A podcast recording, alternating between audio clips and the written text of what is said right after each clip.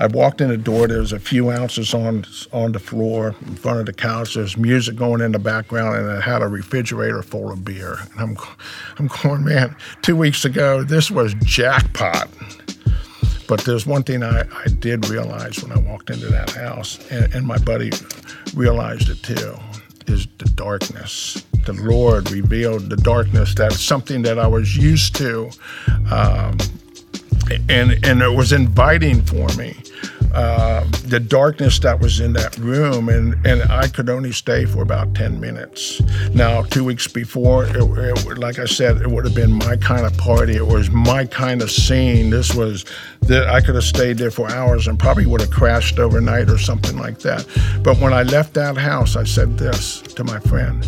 I said, Yeah, I said it's like I was in an egg and an egg opened up and I sprang to new life.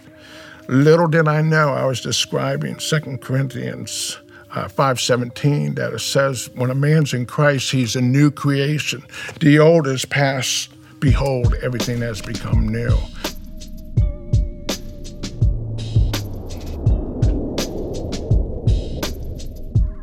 Uh, John, can you please just give us your full name? Jonathan Zetz, Senior. And what is your uh, your age? I just turned 69 in July. Beautiful. And what testimony will you be sharing with us today? I want to talk about my salvation, how God redeemed me. Okay. Uh, I was born and raised Catholic in a Catholic family. There was five kids, mom and dad. Uh, I went to Catholic school for five years and did my first communion and all the religious things that the Catholics do, my confirmation. And then as I was growing up, um, I discovered I had a need for friendship. It was kind of like I would do anything for fun. I used to love to make people laugh. Uh, back then, I think I still do. But the one thing that I had was a lot of hatred in me. Uh, I had a lot of anger in me. And I believe it's because my father had a lot of anger and he was a disciplinarian. He abused us kids as we were grown up. I was what's called raised by the belt, and he had a very short fuse, and there was no second chances with him. So uh, as I grew up, I developed a taste for alcohol. I started drinking at a young age. There was a friend of mine, we were at a parish picnic at uh, the Rockville Civic Center. And near the end of the picnic, him and I would uh, go back and forth taking pictures uh, of beer go for the table where my dad was sitting at and his friends. And we would run them over to the keg and they would fill them up for, for us. And we'd hide in the bushes and we'd take a couple hits off of it. And I was only 11 years old when that happened. And I remember getting a, uh, a buzz with my friend Rick doing that. So I, we would go to the beer store, uh, me and my friend John, and and before we went to CCD, this is after I left Catholic school and was in junior high at the time. We would go to the local uh, beer store and. Uh, uh, we would steal quarts of beer. I had a jacket that's back then that's probably still too big for me now, and we just stick a couple in them, and then we would chug them or do what we whatever we needed to do before CCD. And I had a, another guy, this. Uh, uh, this black guy, he was a caretaker on a farm. I believe he was about 80 years old, and he'd come by the house and go up to the Belby house and we would give him money to get us beer, and he'd he'd put it behind a bush. And like I said, we were young. Now we're 13, 14 years old. So I had this taste. I liked the buzz, and then. Um, when I, I was drinking in high school uh, quite a bit, almost every night, uh, I actually worked up a, at a restaurant up the street, and I would sneak beer out the back door. Um, on a continual basis. And by the weekend, I had enough for my friends and stuff like this. So it, it grew into life was nothing but a party for me. I, I didn't take anything serious. Uh, I, I really didn't care about anything. I could hold a job. Uh, but I remember going out drinking and partying and doing that stuff. I, I, I got introduced to smoking dope And if you could put it on dope, I'd smoke it. Smoked a lot of hash, um, a lot of PCP, um, angel dust, and uh, I did opiated hash one time. Uh, but it, it, was the party scene, and I really enjoyed it because it went along with my laughter. But I think on the inside, when nobody was around, I was very much alone. I had plenty of friends. Friends would call me up every night. I was like, Mr. Party, what are we doing tonight? So I was the cruise director of the party, and we'd go down D.C. or uh, on occasions I'd get a keg and have a couple hundred people over at my house to have a keg party and that sort of thing. So that was the party scene. So during this time, I, I had a girlfriend.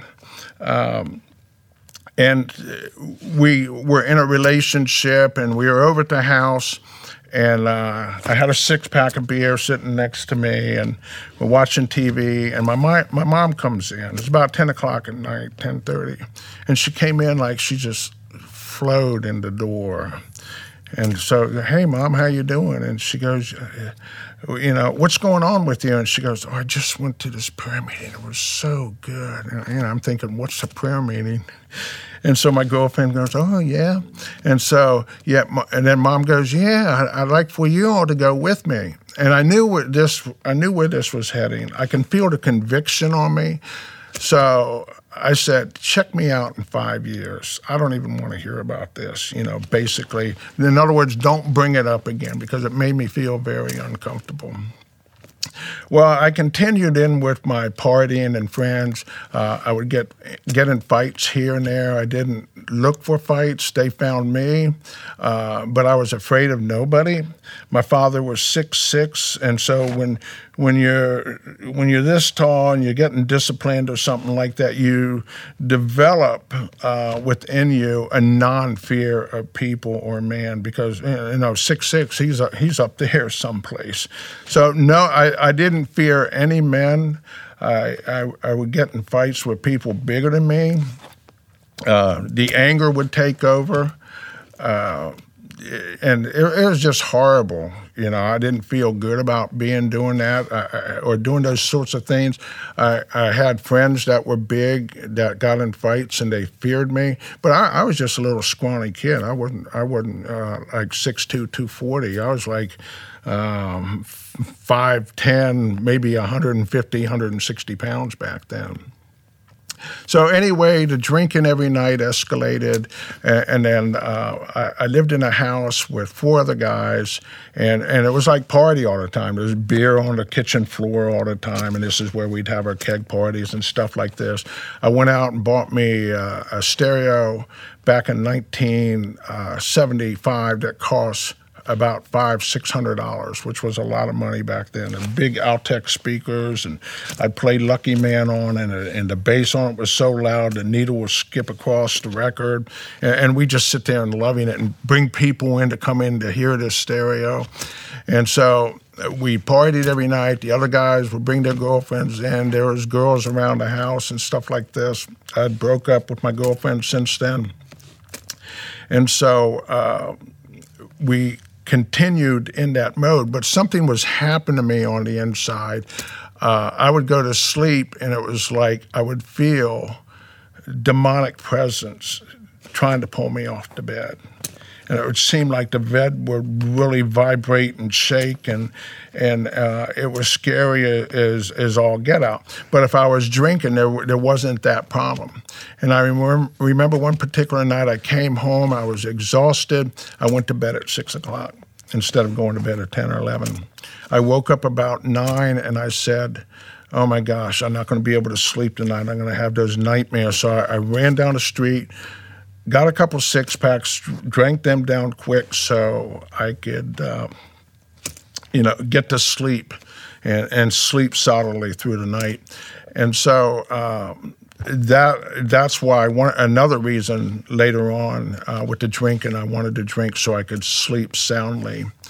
And so I, I needed to have the light on or the TV on in my room because the, the fear, it was just so horrible.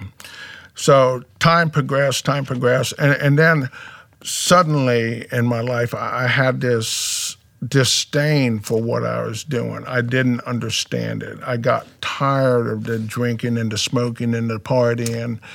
And, How old and are you by this time? I was 25. So um, that was a long time ago. So uh, I got, I, I just had this thing, and someone brought up Lent, the season of fasting. So in my mindset, as corrupt as it was, I said, um, I'm going to quit drinking. And I said this if Jesus can die on the cross for me, I can give up drinking 40 days for him. So I quit drinking, but I was still smoking dope. And uh, I was at a party one time, and someone noticed I didn't have a beer in my hand. What's wrong with you? Why aren't you drinking? I noticed you're not drinking tonight. And I said, Well, I quit for Lent, you know, and nothing's changed in me. It was just a matter of days at that time, maybe two weeks into it. And they said, Well, you're still smoking dope. You're a hypocrite. Heck, I didn't even know what a hypocrite was, but I said, "Well, the heck with you, I'll quit that too." So I quit, quit that as well. But in retrospect, looking back, one thing I did did notice about my life, I was a very selfish person, and it's like when you don't have the Lord in your life, when you don't have the Spirit of God in your life, everything is about you. And so I knew how to manipulate people, and I did, wasn't aware of doing it. I just knew how to do it. And everything was gimme, gimme, gimme, me, me, me. So onward with this uh, fasting, during the fast, God shows up and he asked me a question What have you done since you've been out of high school? And so at that point, uh, 26, 18, seven or eight years have passed. How did? How did how did he show up? Well, I just I just heard this voice in me that was asking me about my question. I mean, asking me a question about my life and the direction I was going in. And it was like an awareness. It wasn't like, John, what are you doing? It was like an awareness. You've been out of school for seven or eight years now. Where are you heading? And so it's like, oh my gosh, you know, I, I realize I'm really screwing my life up, really making a mess out of my life. And, I, and remember, now I'm sober. I don't have any alcohol on me. I'm free of, of pot uh, for about two weeks, and I'm sober. And, my, and for the first I'm sober for the first time, like in seven or eight years, maybe nine years at that point, totally sober. And so it, it was like God saying something to me. So coincidentally, if you want to call it that, my friend Rick, uh, when we were 11 years old, we were, when we were doing the drinking at the parish picnic, shows up. He said he wants to come over and see me. I said, sure, yeah, come on over and see me. And so Rick shows up. Now, Rick was a very hardcore party. He used to shoot up. He was a mess. He was working for a friend of mine, and um, working for a friend of mine's dad making precast stone. So they had a cement mixer, and somehow he got his leg caught in it. Tore up his leg really bad. So I go to visit at the go visit Rick at the hospital, and he's there doped up on morphine or whatever. And in the drawer next to him, you got to remember this is 1975, 76. In the drawer next to him is a bag of dope. If he got caught with that, he's looking at five years. This isn't like it is today, but it, it was hard. He was hardcore. He's smoking dope in his room while he's doing this. So uh, he died. Um, he died, and God, you know, revived him and this sort of thing when he was shooting drugs. So Rick shows up and he changed totally. It's just my mother was a woman of God, and, and during those five years, she was praying for me, and, and she never preached to me or anything, but you could just see that Jesus was all over her. The Holy Spirit was all over this woman. So I'm looking at Rick, and this is the only person I knew that had a radical change in his life, and he's speaking truth to me, and it's like, I was hungry. I was thirsty for this because I got tired of the drinking. I got tired of the party life. It, it just leads to nowhere. It's just a repeat of the day before um, is, is what's going on in your life. And so you think you're having fun, but you're actually miserable doing it. So Rick said he was going to a revival service down in Rockville, Anderson Street, uh, Anderson Street Church of God. That's what it was, and asked me if I wanted to go, and I, I said, "Yeah, I'll go." And so he took me.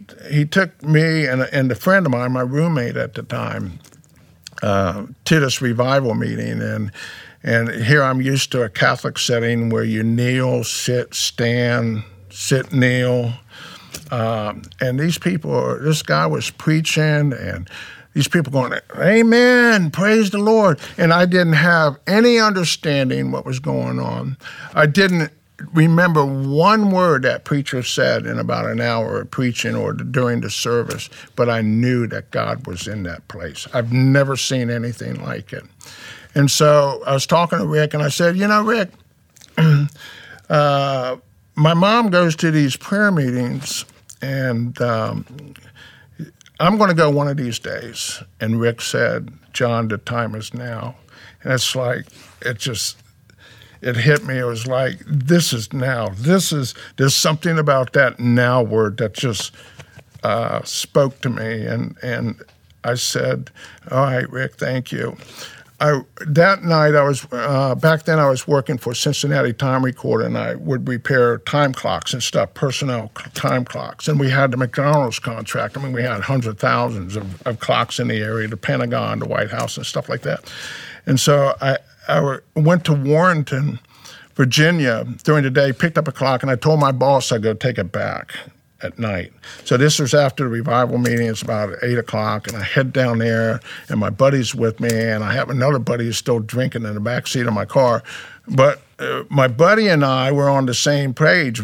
He was friends with Rick, and Rick spoke to him about the Lord, and and so on the way back from that, God came into my life the Lord came into my life. There was no sinner's prayer. There were there was nothing like that. It's just that I knew I was sick uh, of what I was doing, and I, I just knew I wanted the Lord. And he and he knows our hearts, and he came into me, and he came into my friend too as well. And I just I just felt so light. I just felt the love of God. And so the next day, one of the girls that used to hang around our house shows up uh, to the house, and she looked at me. I didn't even say anything. I came into the house. She just looked at me. She goes, "You changed." And so, you know, I was saying, "Yeah, God, I still don't understand what happened."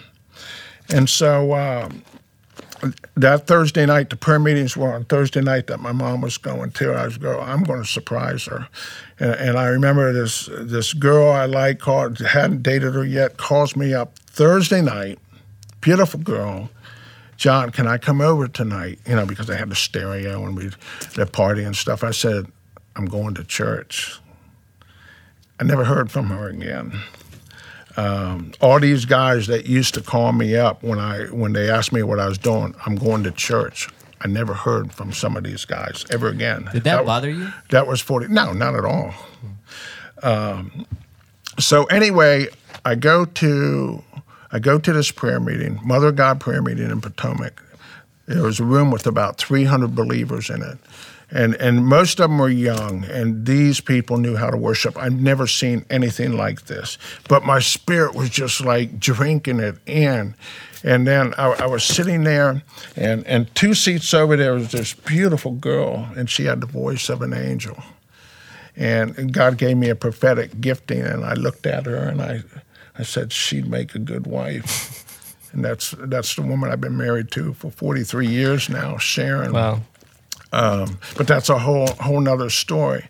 But the amazing thing about that night was it was exactly five years to the day that when my mother first walked through that door that I said, check me out in five years. Wow. Now, I'm wondering either that makes me not a liar or there's just something supernatural. You can go look on your calendar, March 22nd on a Monday when I got saved, and Thursday night, March 25th, 1976 and you would see, and and um, well, that was seventy one. Mom asked me that, and it was seventy six, five years to the day later. And so God really changed me. Uh, I never drank again from the time I was on it. Never smoked, never had a desire to. And I remember when my buddy and I were at the house, these these two girls, I really didn't know them. Uh, we we get people in and out of this house because there's four of us guys, and you know they have girlfriends, they have girlfriends that come in and out. And we were talking about the Lord, and, and, I was trying to defend the Lord, but I really didn't know. I didn't even know a verse from the Bible back then. And so we are we are talking, and they listened to us, and all I had my testimony, and I didn't even know what a testimony was. I was just sharing. Well, I was this way last week, and this way I, I don't want to do it anymore.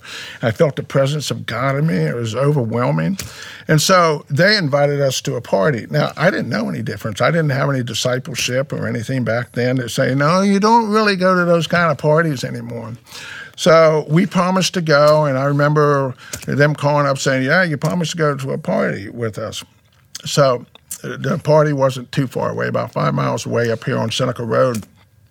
And I remember going in. There wasn't the 200 people that I would have around. There was just a few. I walked in the door. There was a few ounces on on the floor in front of the couch. There's music going in the background, and it had a refrigerator full of beer. And I'm, I'm going, man. Two weeks ago, this was jackpot. But there's one thing I, I did realize when I walked into that house, and, and my buddy realized it too, is the darkness the Lord revealed the darkness. That's something that I was used to. Um, and and it was inviting for me. Uh, the darkness that was in that room, and, and I could only stay for about 10 minutes. Now, two weeks before, it, it, like I said, it would have been my kind of party. It was my kind of scene. This was that I could have stayed there for hours and probably would have crashed overnight or something like that. But when I left that house, I said this to my friend. I said, Yeah, I said, it's like I was in an egg and an egg opened up and I sprang to new life. Little did I know I was describing 2 Corinthians uh, 5.17 that it says, when a man's in Christ, he's a new creation. The old is past, behold, everything has become new.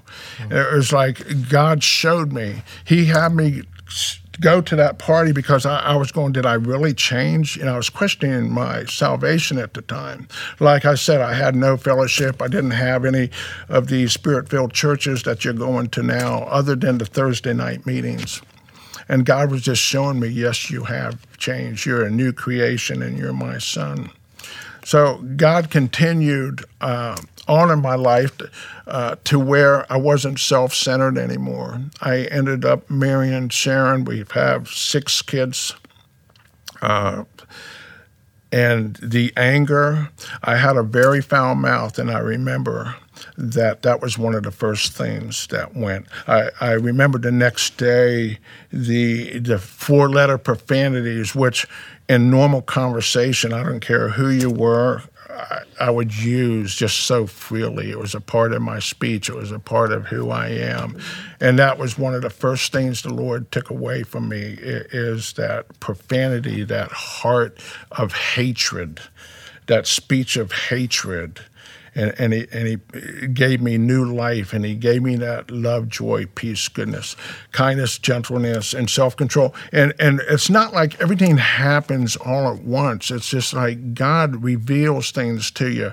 Here I've been in the Lord 45 years, and, and recently uh, he he was showing me reasons why uh, I have um, disappointments in my life and sort of and that sort of thing. Why he showed me another thing um, that when I was young, why I have a hard time receiving things from people.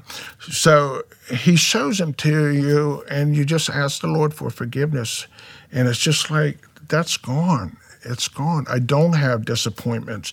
If I if I um, was had planned something with you and you something came up maybe a death in the family and you, you couldn't make it i'd be so disappointed it would hurt me. But now uh, god just reveals that thing and he's so gentle. And, and one thing i know about the lord is this in reading the Bible, I believe that he puts the most important things first. The first commandment is basically love the Lord God with all your heart, mind, soul, and strength. And that's so we can do the other nine. Uh, but he says this in 1 Corinthians 13 4. He says, Love is patience. He didn't say love is kind, love is gentle. He says, Love is patience, which means He is patience. We are His children, and He is so patient with us in our walk with Him. And, another verse that I, just love is, is out of Lamentations. It says that His mercies are never failing, they are new every morning. So whenever we do something wrong or you know we come short of the glory of God, we just say we ask the Lord for forgiveness. And as that sun comes up in a new morning, his mercies are made new. And you go, Thank you, Lord, for a new day. And you ask for his grace to get you through.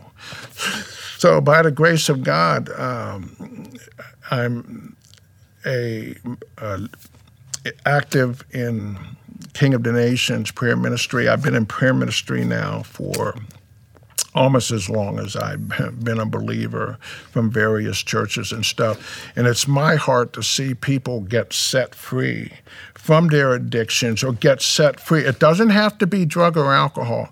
I think uh, the church struggles the most with is bitterness and unforgiveness. Mm. And many people they they harbor bitterness or unforgiveness that's stuffed down there towards somebody, and they think it's something that they can carry around, but it's very offensive to God, and it quenches the spirit, the spirit's fire. So. I've learned that over the years. I forgave my father, and and you know when forgiveness is there because you look back and you say those things that used to be real, you can relive those moments. And when God's agent of forgiveness is there, it's like you ask yourself, did that really happen? And of course it did, but the sting isn't there. That that that hate and that bitterness uh, that springs up that defiles many is not there. So I, I'm just thankful for the Lord and what He's done and being so patient with me and the life that He's given me, uh, the endurance that He has given me to run this race. You know, I'm, I'm going to be 70 next year. I, what do I have? 20, 25 years left. But it, it's just such a blessing to be in God's presence doing what He has called me to be instead of doing what I think I should be. John, for anybody who is watching right now, um, your testimony, uh, what can you say to them? What are some la- last words that you can offer to them? Anyone who is watching this, and even in the midst of a crowd, you feel alone if you feel you don't have a plan or purpose in your life, if you feel hopelessness in your life, and you may be the most religious person in the world, you may go to church every day, I would just, say, listen to what the Holy Spirit is saying to you, and that is God loves you. Um, there is something I find quite remarkable about what God has done in my life, and and I used when I used to work on equipment and stuff, I would keep a mileage log every day. And then I could have written anything possible uh, on that day, that Monday, the 22nd. And, and what I wrote is the love of God is accepted. And it's just like that's what it comes down to. You're rejecting the love of God in your life and all that He has for you. Uh, the word says that God demonstrates his love in this that Christ died for you. That means that during all this time of party and stuff, God wasn't waiting for me to perfect myself. It says that God loved me so much that he sent Jesus to the cross. And so I, I would just uh, implore you to get right with God. Ask Him for forgiveness for your sin. Ask Him to show you the direction that you were going in, like He showed me what direction I was going in. So that's what I would say to anybody watching this. If you had an abusive father or somebody was abusive, um, that was in a position of authority, you need to forgive. And God will give you the grace. That's, that's one thing about the Lord. I do understand very clearly is this any place where he commanded to us to do anything, he does not expect us to do it on our own. That he has given us the Holy Spirit, the helper, to come alongside of us and enable us to do what God has called us to do. That's called His grace.